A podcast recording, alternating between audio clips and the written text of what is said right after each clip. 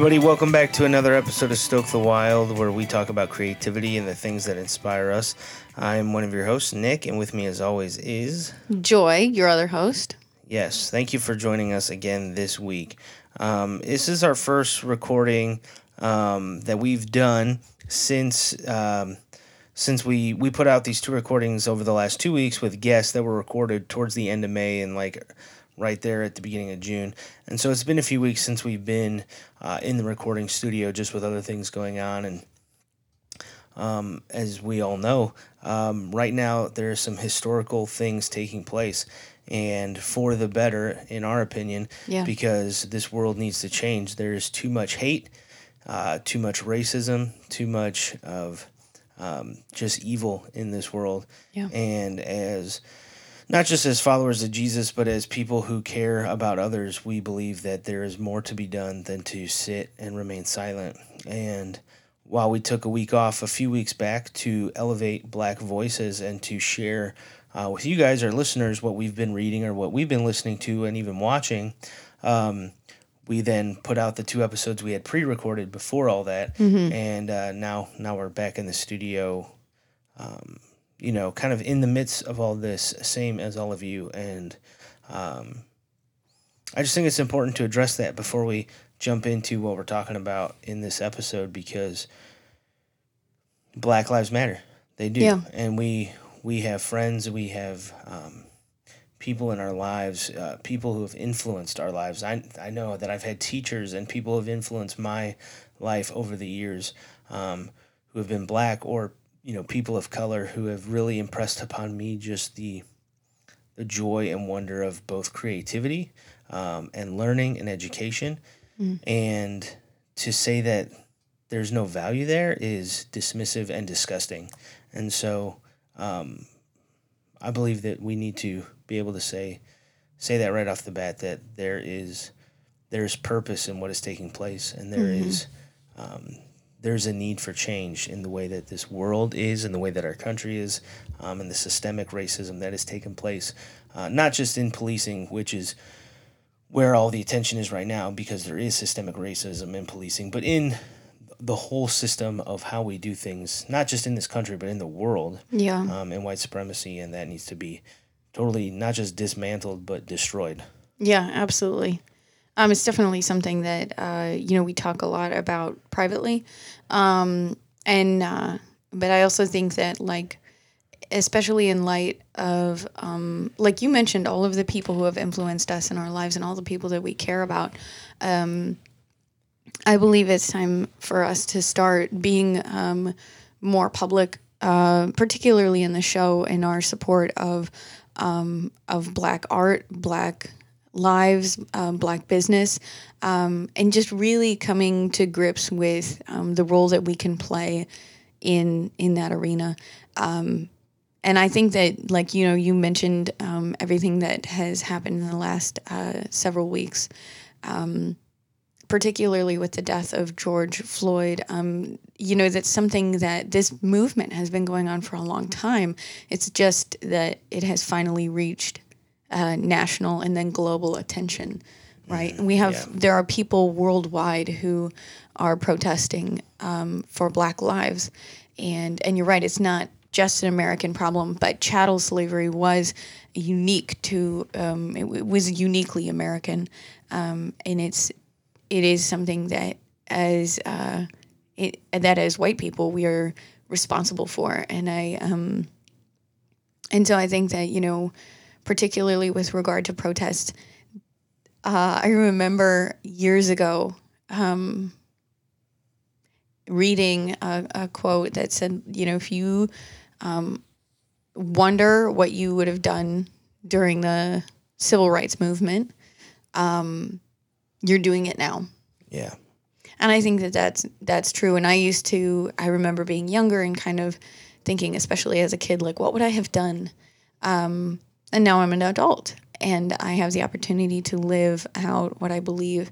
And so, really, there's no one to blame but ourselves. If we're here and and we are behaving as though we're unaware, um, then there's there's no one to blame but ourselves. You know, um, this is not new.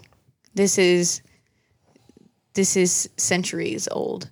Um, And, uh, but one of the things that I think has struck me the most about um, protests that have been happening, uh, particularly um, protests that are happening that have, um, uh, you know, black leadership.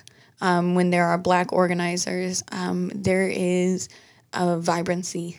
There is art, there is music, there is dancing, there is a particular joy and beauty that we see in these protests because the reality is that um, you can't stifle you can't stifle that that life. Um, you know, Micah Bournes in in one of his songs um, talks about stubborn hope, and um, and I think that that is one of the things that we're seeing in the protests, and it's um, it is uniquely beautiful, um, and yet it is upon us as as white people to um, to support that and to engage that and to elevate that, like you said, and to amplify that beauty and to amplify that art and that life and that hope, um, because it's it like I would I would love to say it's time, but it's past Yeah. time.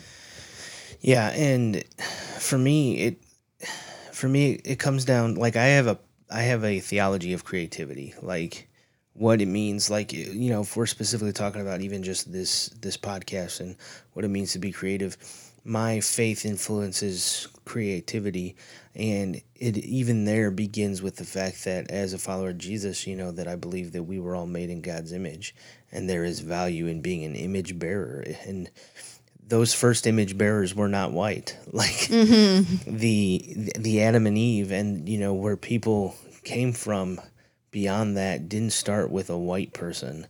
And um you know the idea that then there are these distinctions and these hierarchies and these patriarchies and these systems that oppress and hurt and all of that like you know i could go on and on about the reasons why and and what i believe in, in regarding that. But to to go back to the beginning and just say the lord has made us creative because he is creative and he created all things and so we should pursue creativity the way that he pursues creativity. And we should pursue the community of one another the way that he pursued the community of us, I think is valuable and important. And that goes beyond the color of our skin and it goes beyond the walls and the borders of a country. It goes beyond the languages. It goes beyond who we are as people because beyond all that, there is something more to us. And and that's that's what I believe. And even though we don't talk about faith all the time on the show because it is specifically about art and my theology of creativity as it pertains to this idea that there is something all of us share, whether you believe in God or not. There is something all of us share in our spirit, in our soul, and who we are as human beings, as creative beings. And all of us, as I've talked about so many times, no matter if you're a janitor or if you're a mathematician, you are creative in some way, shape, or form. And using our creativity to speak truth in many ways, like the prophets of old, to speak truth and to, and to share joy and to, to communicate love and to communicate grace and to call out and speak against toxicity and poison and hate is everything that prophets were meant to do. And as artists, we create things that then can reflect those same ideas, saying, no, this is not good enough. We have to do better. Yeah. And I, I'd love to do an episode on art and activism in the future. I've got a lot more research to do on my own before I feel comfortable enough talking about that. But to talk about art and activism and the role that art has played in activism, I think would be great um, to do here in the near future. But we just wanted to share just some of our thoughts on that as we move forward. And you know, we we do love you guys as an audience. You guys have been very supportive, but we also want to challenge you to think critically about this time and what are you doing to live actively anti-racist, to pursue um, pursue getting rid of those tendencies within your self within the systems that you work in are you standing up for uh, you know the black people indigenous people people of color in your workplace in your area are you um, there helping and benefiting them, pushing them forward and, and showcasing them? Are you just living off the system because you know it benefits you? Mm-hmm. And can you wrestle and be challenged by those thoughts and those ideas and see where you can make a difference to be better because you know that we're all in this together and we want to see, we want to see not just black lives, um, not just indigenous lives, not just people of color's lives, but we want to see human humans and humanity thrive together because that's what we've been called to do. And that can only happen if all of us are doing that. That can only happen if Black Lives Matter. That can only happen if Indigenous people's lives matter. That can only happen if people of color matter. And so we're pressing forward because we don't matter until we all matter. Yeah. And right now, Black lives, according to the world and the way they're treated, don't matter to the majority of people. And so we have to stand up for that and say, yes, they do. Mm-hmm. Yeah, absolutely in that vein, um, I think that one of the more recent things that um, I realized, and I, I talked a little bit about it um, when I in, in my most recent episode that I recorded um, for for my other project, um, was that particularly in art um, and in in film um, and in you know shows and movies and things like that, I um, it took me a really long time to realize how underrepresented. To my to my shame, it took me a really long time to realize how underrepresented um, the re, you know the reality of um, of diversity is. Uh, that most of the shows and the movies that um, we watch that that America watches, specifically white America, is um, you know they're written by white men. They're directed and produced by white men. They're, you know, cast by white men. Um, and it's just a very like monolithic sort of mm-hmm. um, perspective. And then realizing that it's not because there's a shortage of creativity in other spaces and in other types of people. The reality is that the people who say, "Yeah, we're going to pick up this show or we're going to finance this movie, etc., um, they're they're picking up the shows and the movies and they're financing those projects that are written and produced by white men.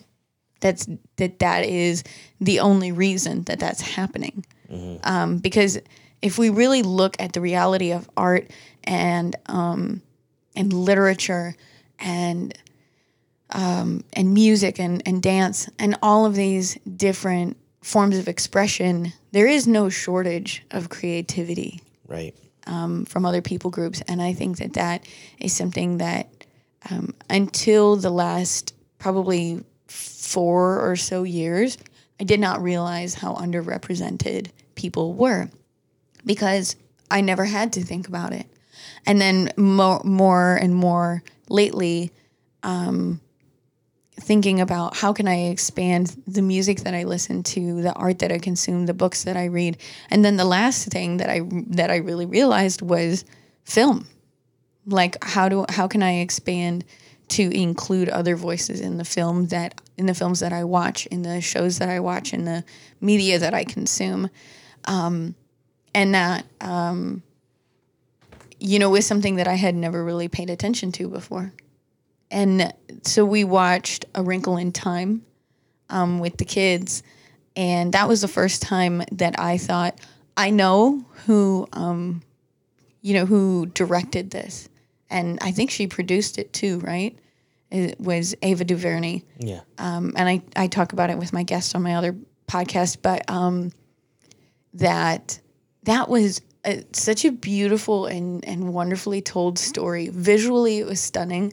I loved it. Um, there were, you know, so many cool moments, and the kids loved it. And I think that for me, it was like, oh my gosh, who is Ava DuVernay, and why haven't I been paying attention to her?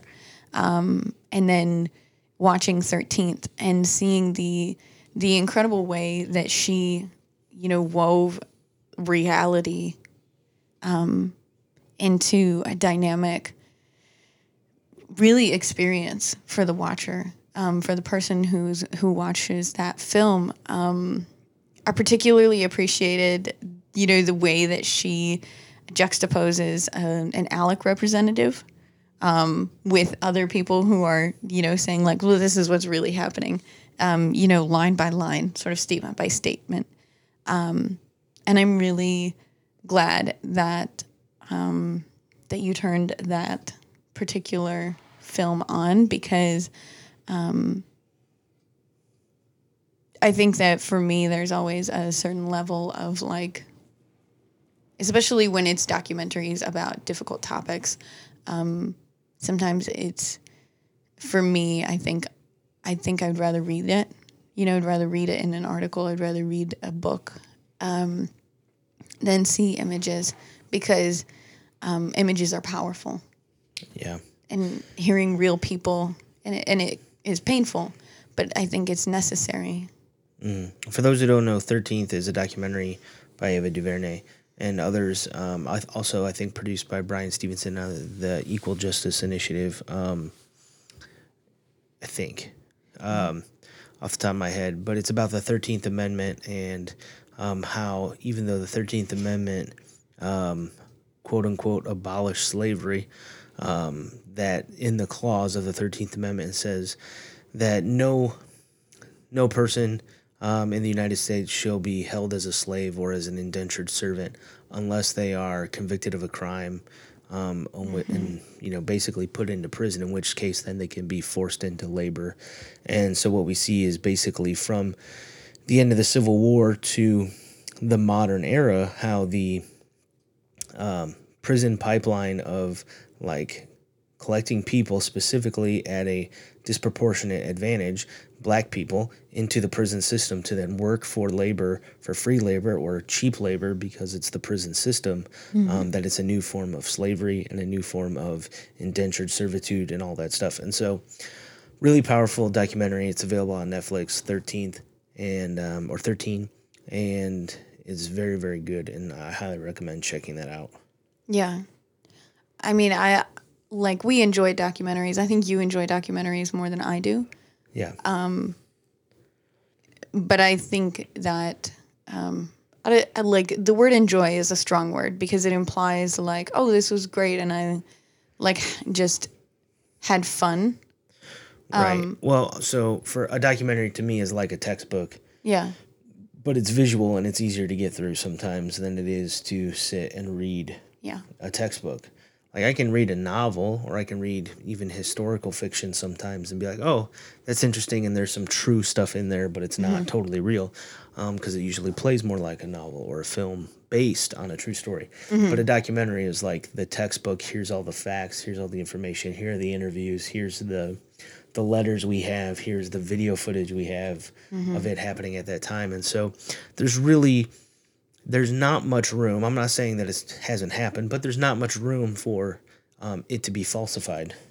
right And so, um, obviously, the goal of a journalist and the goal of then a visual journalist, in the case of a documentary, is to be, um, what's the word, non partial? Yeah impartial Impartial. yeah And so you're hoping that you're seeing something objectively versus subjectively. But we also know that as humans, we err on the side of subjectivity and our own experiences dictate then what we see. So that can happen sometimes for sure. But what I enjoy about documentaries and what I enjoy about this is that it's a way for me to take in the information in a different format than just reading the text. Yeah Because I could in a textbook. sure Um, not a white American textbook, but, no you know, in a textbook. Yeah. Well, and I think that that's one of the things that struck me. And I haven't watched a whole lot of historical documentaries, but that was one of the things that I just went like, this is engaging. This is dynamic. This is powerful Yeah. storytelling. And if I could have learned history in this way, that would have been incredible Yeah. um, rather than studying a textbook. Um, it's just so like I think about a lot of the um, documentaries that I've seen, and a lot of them are more distinctively about like here's a documentary about like potato chips, you know, and that was you know something just very like uh, niched, and that's something that like that was my experience with documentaries for the most part. Um, but historical documentaries, now having watched a couple of them, just really only a couple of them, um, seeing that and thinking how incredible it is to learn about something in that way. Yeah. Um, speaking of film, one of the things that we have been slowly making our way through is the 2019 season one of uh, Watchmen, which is based on a comic book. Um, and I bring that up because the original comic book Watchmen from, I want to say the 70s or 80s, I've got it sitting on my shelf over there. I could probably look at it, but eh, I'm not going to. Um, depicts these um, estranged superheroes um, in a an alternate timeline of of American history, uh, known as the Minutemen. Um, these superheroes from the 20s and 30s and whatnot have um, fought in wars and served the government and all this different st- type of stuff and they have their own faults and things and then in the book you kind of fast forward to you know 10 or 20 years and then you're in like the 60s 70s when some of the mm-hmm. main story takes place and um the the short version is it ends with basically this cataclysmic event that unites the whole world against a common enemy. And the villain of the story is like people are going to um, unite under this one event. And i you know even if they don't see me as a hero it'll really create world peace. Mm. and so the tv show that came out last year takes place about 35 or so years after the events of the comic book. So it's like a sequel but it's um it's it's a sequel to the comic book, but the but none of this has ever really been written down. So it's it's not like a, a direct adaptation of another comic storyline. It's its own visual story.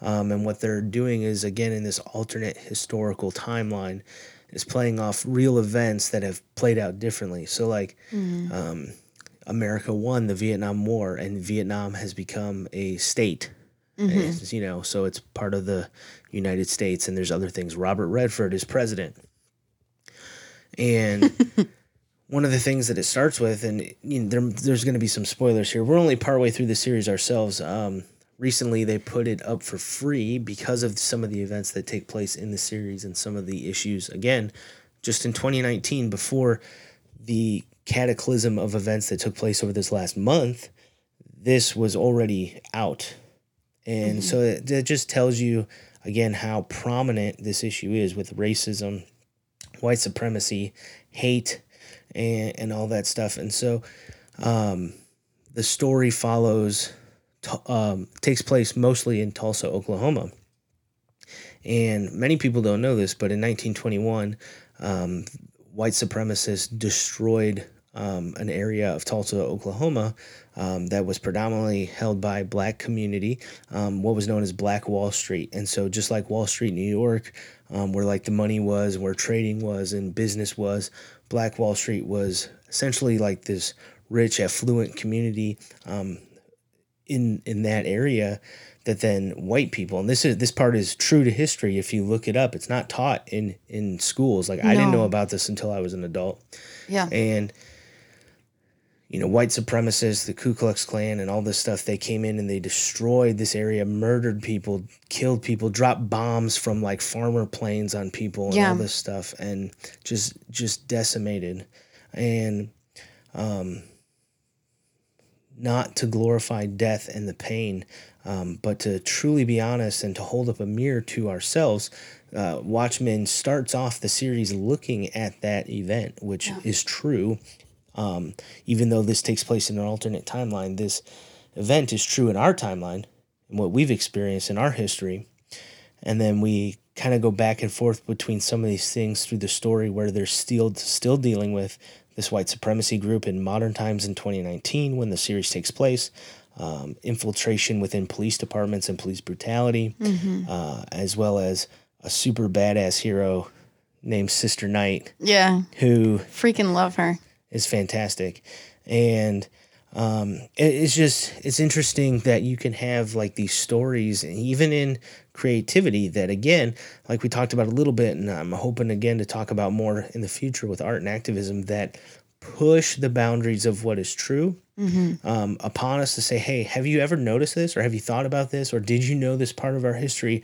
As well as saying, now look at this because you can digest it maybe easier, easily, more easily because of how it's formatted versus, you know, in the textbook or in the documentary. You can see it in this way and then go, huh, I never heard about that. Let me go look it up for myself. Yeah.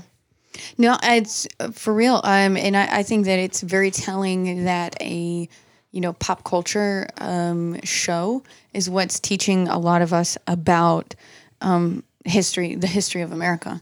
Um, you know, uh, there's a there's a black author and activist um, named Ernest Crim III, and he is local to this area. And um, I started, you know, um, watching some of his uh, videos um, and you know listening to some of his interviews and things like that uh, more recently, and he he mentioned something about um, Black Wall Street a couple of months ago or a month ago maybe, um, and I thought, what is that? I had never heard of it, um, and one of my clients who um, I know very well at this point. Um, I it's odd because I didn't bring it up, but my client brought it up and said, "You know about Black Wall Street, right?" And I said, "No, I've heard of that though. Like I just heard of that the other day." And you know, no, I didn't know about it. And they said um, it was a massacre.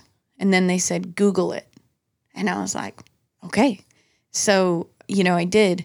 Um, and that was before we started watching this show. And I think that, um, you know, my first reaction was like, how did something so massive get erased from our education?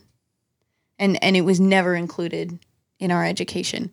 Um, and you- then, like, you know, had like a nanosecond of like connecting the dots of like, oh yeah, this that's why because there are um, because white supremacy is um, insidious and it has it is written into all of our systems. And history is written by the winner. Yeah, And so, you know, that that's why a lot of things don't actually line up when you go back and do the investigation yourself. Yeah, And like you, even something I, I've read this before. In fact, I read it at the monument because the information is there. But uh, when I was in college and I went to Washington D.C. and I went to the Lincoln Memorial and all that stuff, you can read about all this different stuff there. But even Lincoln, you know, we're taught in schools, well, Lincoln freed the slaves and he was against slavery. And the truth is, whether he was or wasn't is not the point. What he said, and it's written down, and we have the documentation, is that my goal is to keep the union together, to keep the states together. If I can do that by freeing slaves, I'll do it. If I can do it by keeping slaves, I'll do it. If I can do mm. it by freeing some and keeping others, I'll do it. I'll do whatever it takes because it's more important to keep the country together than it is to tear it apart. right, And so he wasn't like, oh, I'm against this per se. Maybe Right. he was, but like in what we have, like in documents, he was, he was like, he cared more about the unity of the country. right, And to do that was to, you know, again, the Emancipation Proclamation and all that stuff that then led to where we are now, which again hasn't been perfect as we've seen. No, I, it's just uh, it, slavery was not eradicated; it was just transformed. Yeah. it evolved um, and I, that's like a i think that that's one of the things about this show that we're watching that's so powerful is that like there is no shying away from that fact No. you know there in one scene there is a young kid he's what do you think he's probably in grade school maybe junior high i'm not good with Wait, I, am which kid? um when he punches the other kid it's like in the first Oh, episode Yeah, so he's he's probably in like fourth or fifth grade, maybe. Yeah. And then uh, he gets in the car with his mom, and she says, "Why'd you hit him?" And he said, "Cause you wanted to hit him."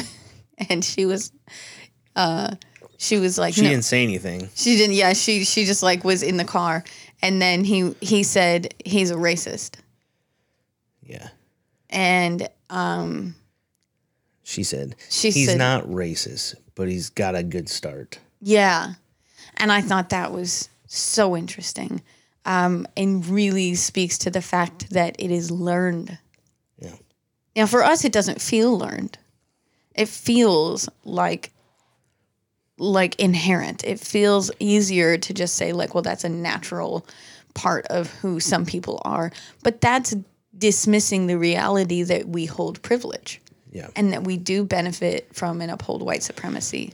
Look, and we got to say that we're not experts in any way No. on the subject matter. We're just sharing with you guys what we have read, learned, or Mm-hmm. have you know tried to listen and pick up on in our in ourselves, Mm-hmm. um, and from amazing scholarly, whether it's um black theologians, black scholars, um, black activists, Yeah. um, listening to the voices who are there on the front lines of what is happening. Mm-hmm. And this is an everyday, everyday thing for them. Like even now, to sit here and talk about it in the quote unquote comfort of our home is a privilege. Yeah. And to recognize that is part of recognizing that there is a difference in the way that we live because of how we've benefited from the systems that are in place Yeah. even if it's not something we've taught ourselves or have been taught, it's because we live in a system that already benefits us. It goes unnoticed and unchecked. Yeah, yeah, absolutely. We don't have to come to grips with it. Um, normally, as you know, we could live our whole lives and just remain as we are. Complicit, Yeah, stagnant, comfortable. and unwilling to make a change. Yeah, and none of these ideas, like like Nick said, none of these ideas are like our our own unique original ideas. These are ideas, and and this is education that we have learned from voices like Dr. Kendi, from voices like Ernest Crim the third, from Layla Saad, and um, you know so many so many other like Angela Davis. Like oh my gosh, uh, Malcolm X, um, incredible. Incredible scholars and educators, historians who know far more than we do, Yep. and we benefit from Well, I'm From gonna their work. in in the liner notes as you're listening. There's gonna be a list of just some of the, just some. This is not exhaustive. This is just some Mm-hmm. of the things that we've been reading or watching or listening to that we're gonna encourage you guys to check out on your own. If you haven't seen it in the post that we've made, um, amongst everything else that is going on in our lives or in the world, um, you know, you can at least refer to this and save it as a Google Doc or whatever you want to do. Maybe I'll even put it in a Google Doc and, and then you can just open it from the, the thread yeah. and then you guys can save it to your computers or whatever. But just helpful things or things that at least that we have found helpful that we hope will benefit you as well as you navigate this. And this may sound harsh, but if you're like, I have no interest, then please stop listening to us because we don't want that here at all. Yeah. we care too much about other people to um, placate your needs if you are against this whole thing. So, Yeah. Bye. I'm, I'm not. I'm not even going to be shy about it because I care too much, and I've lost enough. I've not didn't have a ton of followers, but I've lost enough followers over the last month, month and a half because of things going on in this world that I've spoken out against. That it doesn't bother me. So, um, that being said, that being said, if you are 100% like, no, I totally agree and I'm interested in this, check out some of the resources that we're going to tag below. Uh, if maybe you don't know where to start, maybe like, I want to, but I, I just I'll don't tell know you- how I'm supposed to navigate this. And here's some things Yeah. that hopefully will help. Yes, we will put stuff in the liners um, that have been really beneficial to us. But there is one thing that a number of scholars and educators, you know, have have said, and I, you know, gradually learned from, um, which should it shouldn't have been a gradual learning, but it was. Um, and I, I think that it's important to note that like none of us are going to do this work perfect perfectly. Um, we're going to screw up over and over again, but that doesn't excuse us from showing up. Um, but anyway, the the the thing that I learned um, is that if we're if we are as white people saying, "I want to do something, but I don't know where to start," there's this great machine. It's called Google and all you have to do is type in anti-racist or Yep. white supremacy or uh, anti-black racism or like anything like that. BIPOC educators. Um, you know, Yep, and the the tools are literally at your fingertips. Imagine you're having to do like some sort of research paper. Like just do what you would do for that. right? Exactly. Like Uh, because too many people are like, well, I don't know what to do, so I'm not going to try. Or Yeah. I don't know what to do, so I'm going to ask and exhaust maybe the one or two black friends I have on what I should do to be a better person. Yeah. And that's just not fair. give me a give me a bullet point list. Yeah. That's not fair. Yeah. Um, we should be the ones doing the work um, and and encouraging and calling out one another as white people um, or white passing to um, see this dismantled on our end, you know, Yeah.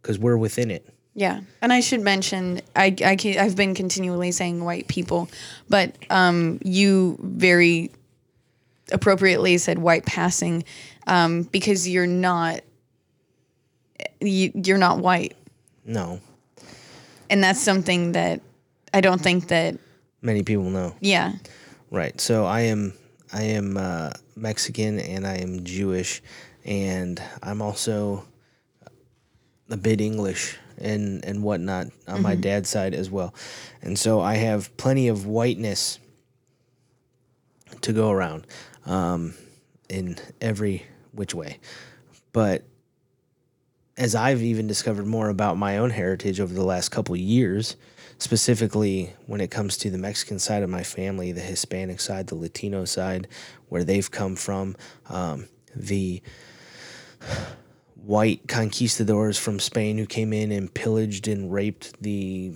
you know cities and villages of Mexico that my ancestors came from like that that Spanish bloodline and Mexican bloodline all being mixed into one and eventually leading to where I'm at. Like to think about all the historical events to think about all the little implications that led to the moment where then I was brought here while it's amazing to think about because I exist and it could only happen a certain way, it also means that there's a whole lot of pain and a whole lot of heartache that take place in my ancestry as well. Mm-hmm. And that's not even including the Jewish side, which I shouldn't even have to get into.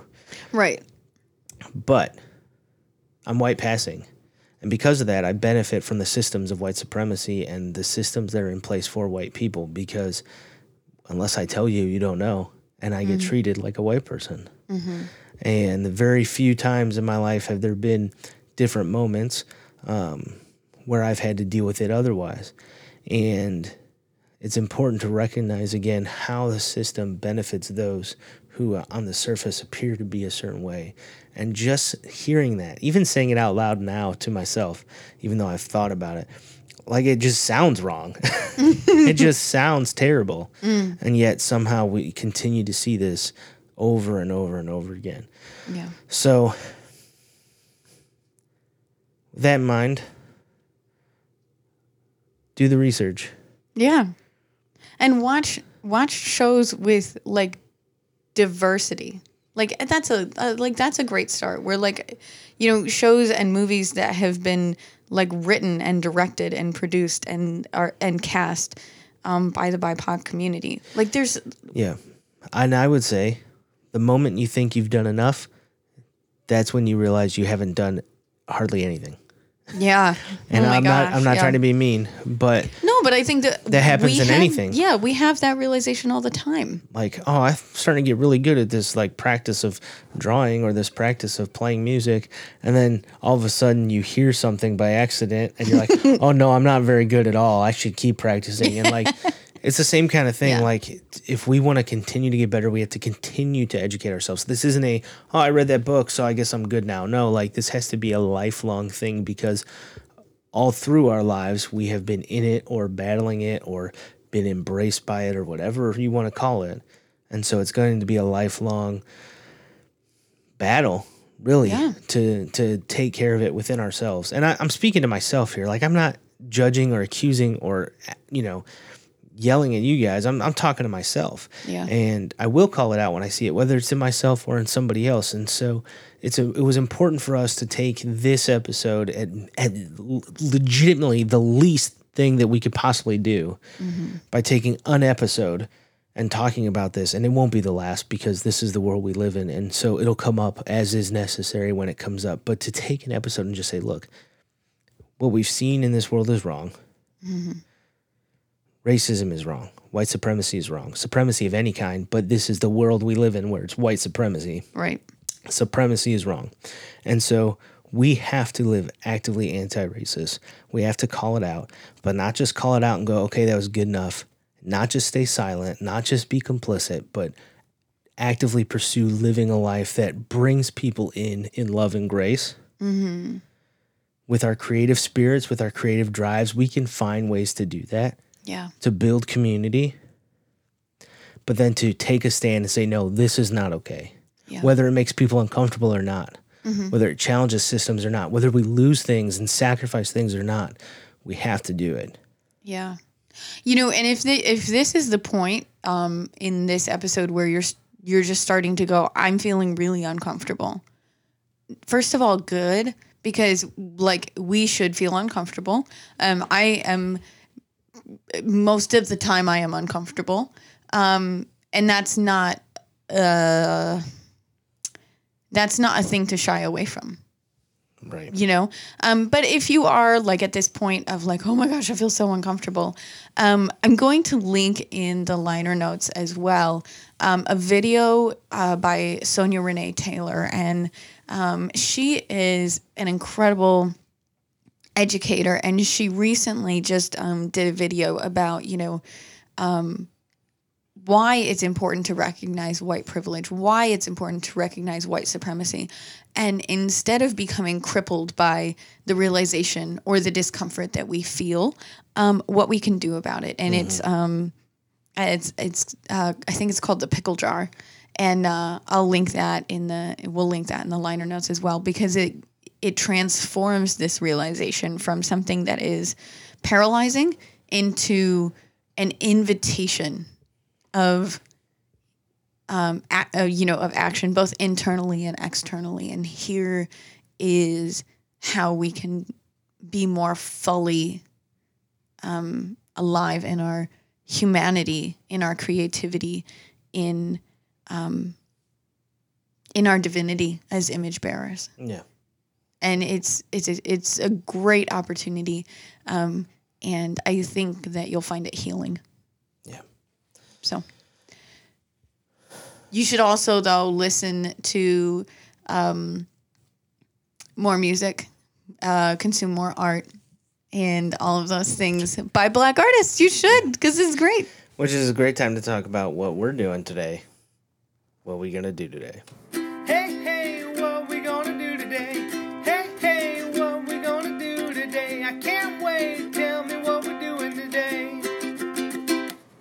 All right, Joy. So we've talked about some of the things, obviously, over the last month that we've been consuming, um, Yeah. taking in. And I feel like consume in this case is kind of wrong, but like yeah. to take in and, and be educated by. Um, I've posted a few pictures I know on Instagram, uh, in the stories at the very least, like of books that I have been in the middle of reading, like Just Mercy by Bryan Stevenson, who's the founder of the Equal Justice Inif- Initiative, um, that works to c- combat and dispel the um, the false ideas that we have around the prison and justice system, as well as to bring to light historical inaccuracies, um, kind of like the Tulsa massacre um, with Black Wall Street and all that stuff, to just remind people that there's a history there that has been hidden for a long time. yeah. Um, and then a couple of the other books that I got. One is called The Color of Compromise by Jemar Tisby, uh, which I am. I haven't started yet, but it's the next one on my list, and it's the truth about the American church's complicity in racism, which I'm excited about, just because, again, as uh, a follower of Jesus who has predominantly been in white church, I want to hear from non-white faith leaders. Yeah. Yeah. Um, in the same vein, I'm currently in three different books right now. Um, one of them is Me and White Supremacy, which is a workbook by Layla Saad. I'm also in the midst of So You Want to Talk About Race by, I'm going to try really hard to pronounce her name correctly. Um, I believe it's um, Ijeoma Oluo, and um, then also um, Stamped from the Beginning by Ibram X. Kendi. Um, and those are for me those are it's very important that i do those in conjunction with each other because stamped from the beginning is very historical. Yeah. um, so you want to talk about race is very much like a conversation with another person. It's very like oh yeah i can read this or i could listen to this because it's available on audio audible as well. Um, and then me and white supremacy is is work it, it is the work that i can do within myself. Um, and so uh, really just doing those at the same time for me um, feels right. It feels right for me. Um, but if you're if that doesn't feel right for you and you're like i can't focus on that many books at one time um, then you know just pick one book and, and start with one book.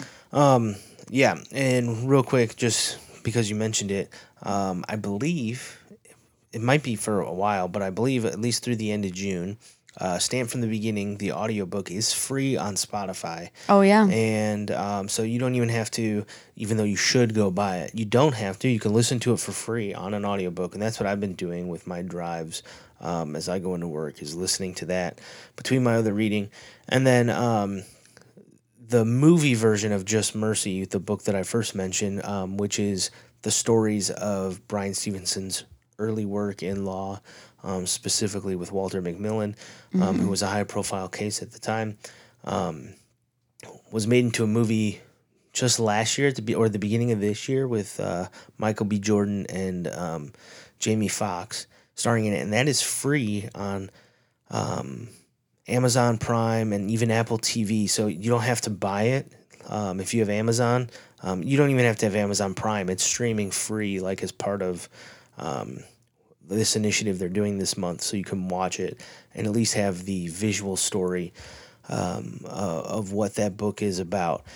Um, two of the other books that I'm reading, I'm I've been trying to focus some of my both learning efforts as well as um, I don't want to say frontline because I'm definitely not on the front line, but kind of like my on the line efforts, if you will, to donating and looking into organizations that are specifically in our area. So, like in the Chicagoland area.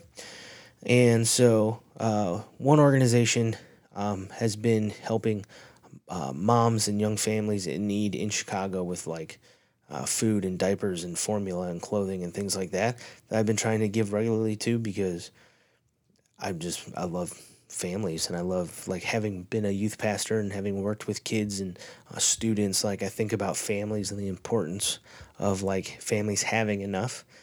And so for me that's been important to kind of look into that. But also one of my favorite this is going to be crazy, but one of my favorite comic book authors, comic book writers is Eve Ewing. Um, She's written for several Marvel comics, specifically with uh, Ironheart and Riri Williams, who took over for Tony Stark after he dies in the comics. Um, Ironheart is like the next Iron Man. And uh, she's this young black girl who takes uh, over that role, which is really cool. But she also has several books of poetry and other things. And this one book that I'm haven't started yet either because I've got a list, but I have is um, Ghosts in the Schoolyard, and it's by Eve L. Ewing and it's about racism and school closings on Chicago's South Side. So I'm um, really excited to get into this just to better understand just the area that I live in and find more ways that I can um, join in with the community to fight against this where I'm at. Because it's not just like, oh, cool, I'm watching it on TV and yeah, I can support and I can make a post, but how can I, in my own community and area, find ways to be involved? And then finally, the last, not the last book on my list, but the last one I have on my physical in hand list that, and then I'll have more to get to is the Sword and the Shield, um, which is a biography, uh, the revolutionary lives of Malcolm X and Martin Luther King Jr. and just the uh, contrast and comparison of both of these influential leaders um, of the 50s and 60s in civil rights and just um, both the dichotomy of the way they did things as well as the similarities of how they did things and um, it, that one is, is really good as well and that's by um, Peniel Joseph So we've talked a lot about books and things like that. Um, I'm curious. I, I would love to talk music. I'm curious to hear if there's any music um, that you've really been loving and Well, listening to. I listen to him all the time anyway. One because he's a friend, and two because the music just is freaking great. But that's our friend Micah Bournes, and so like I, I'm constantly having his stuff in rotation anyway.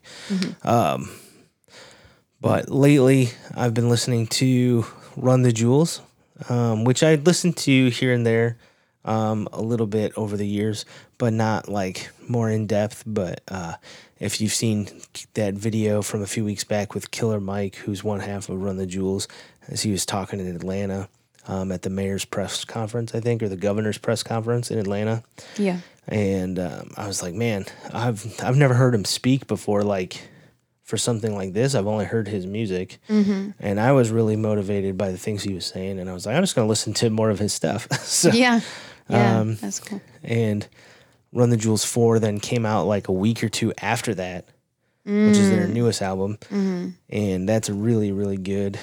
Some of it is humorous in different ways, just like the way that they uh, create imagery with their words, where you're like, that's funny. I wouldn't have thought of like mm. how to do that. And then mm-hmm. the, some of it is just like, oh, dang, that like is, that, that hits. It's, mm-hmm. it's good. Yeah. Yeah. Um so I enjoy I very much enjoy listening to Micah Bournes as well. Um but he was kind enough to um share uh, a list of black musicians um to listen to I, a few years ago, I think, um, a couple of years ago, I asked him, um, hey, you know, it's Black History Month, and I realized like uh, this is not a big part of um, my life. That like I don't listen to a lot of black musicians, and so I'd really like to um, to expand my horizons. And I did the thing that we just said not to do. And I said, "What do you? What are your suggestions? Who should I listen to?" And he very graciously was like, "Oh, these are some of my favorite artists. You know, really enjoy, you know, these people." Um, and so there were there are um, there were some artists that like I really particularly like loved. Um, one of them was Joey Badass, um, and his album All American Badass is just freaking incredible.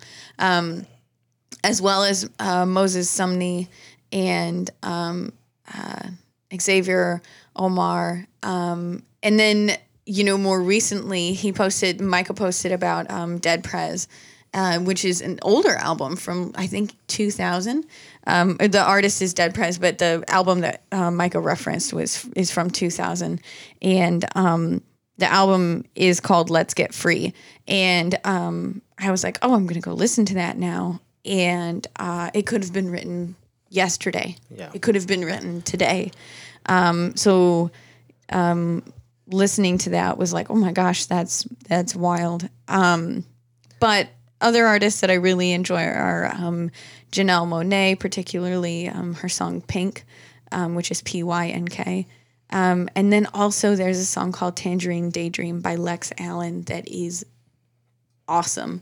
Um, and there's there's so many incredible artists um, that like now, especially with the use of social media, it's so easy to find um, more artists and more music. And there's also um, if you are looking for lectures, there's a great playlist on Spotify as well um, that was curated by Rachel Cargle, um, and it's called Revolution Playlist, and you can listen to lectures and speeches from um, Malcolm X, Angela Davis, um, Gil Scott Heron, uh, Sonia Sanchez, Huey P. Newton, Martin Luther King Jr., Assata Shakur, um, so many different things so many different you know intellectuals um, but there's music in that playlist as well and it's phenomenal and i definitely recommend it um, because you can listen to incredible um, educators and advocates and, and activists um, and and and listen even to like their different perspective within the same common goal right? Of dismantling racism and dismantling white supremacy um, and getting free. Um, and so listening to those things, I don't know. We talk about music a lot. I talk about music a lot because it speaks to us in a different way, I think. Yeah. It reaches us on another on another level. Um, so those are some things that I'm really enjoying. Cool. Yeah, guys, those uh like again, we'll have we'll have that stuff. again, it's not an exhaustive list. It's not everything that's out there, um, but you can definitely look at it and we encourage you. We encourage you to get in this Yeah. because it's you don't want to be the same. You don't. You don't want to stay the same as you always have been. Um, there can always be more work to be done, and I think that's important to recognize in ourselves as we move forward. And um, you know, even with the pandemic, like people are like, "Oh, I just can't wait for things to go back to normal." And the truth is, it was never going to go back to normal. Like our our world is different now, but even this is like we shouldn't let this go back to normal. Mm-hmm. Normal is not okay. It's not even good enough, Right. and we need to be in it, Yeah. all of us. And so I encourage you guys to check out that stuff. Watch those documentaries we mentioned earlier in the show, um, or read the books. Um, listen to some of these lectures. Listen to some of these people. Follow them on social media. Don't pester them with your questions. Again, use Google. Do the research, but you can take insight from what they're sharing as they are um, living their daily lives and being open and honest about their experiences with the world. Yeah. And it's valuable. Yeah, and many of them, you know, have information in their bios about how you can support them. So if you're learning from an anti-racist educator on Instagram or Twitter or whatever, Yeah. specifically a black anti-racist educator, because we don't need to funnel more money into uh, white systems. Um, that's not to say that like white people don't deserve to have jobs, um, but the specific job of being an anti-racist educator is something that uh, is best done by um, by the black community. And so if you're like, I'm benefiting from this, I'm learning from this, you know, check for a link in their bio. Yeah. You know, see if there's a, a Patreon um, or something like that, and you'll get better access for like honestly probably five or ten dollars a month. You'll get more access to more materials, and it's it, it's worth it. Yep, and a lot of uh, a lot of amazing people even have free newsletters. Like you just mm-hmm. sign up and then you get their newsletter once a week or once a month or whatever it is, and so Yep. you then from there there's those those other resources and and again it's it's taking the time if you truly cared taking the time to listen and to act like not just listen and then like fall back in silence but to then take action mm-hmm. whether that is to follow up with more reading more education to go to a protest to go to um, you know to, to stand on behalf of somebody else to speak up and uh, to call it out to write a letter to your congressman or mayor or to even write a letter to your boss because something's happening at work like whatever it takes Yeah. and um, again, we're not experts, but we strongly believe that You should is listen. important. Yeah. Well, and you should listen to people who are. Yeah. Yeah. and you should listen to people who are. Yeah. You should. Absolutely. Mm-hmm. And like I said, we do love you guys. We do care about you guys, which is why it was important for us to be honest with you about where we're at and what we believe in all of this because it matters as we move forward, not just as creatives, but as human beings. And so we hope that you will do the work. And as well, we'll catch you next time. Bye.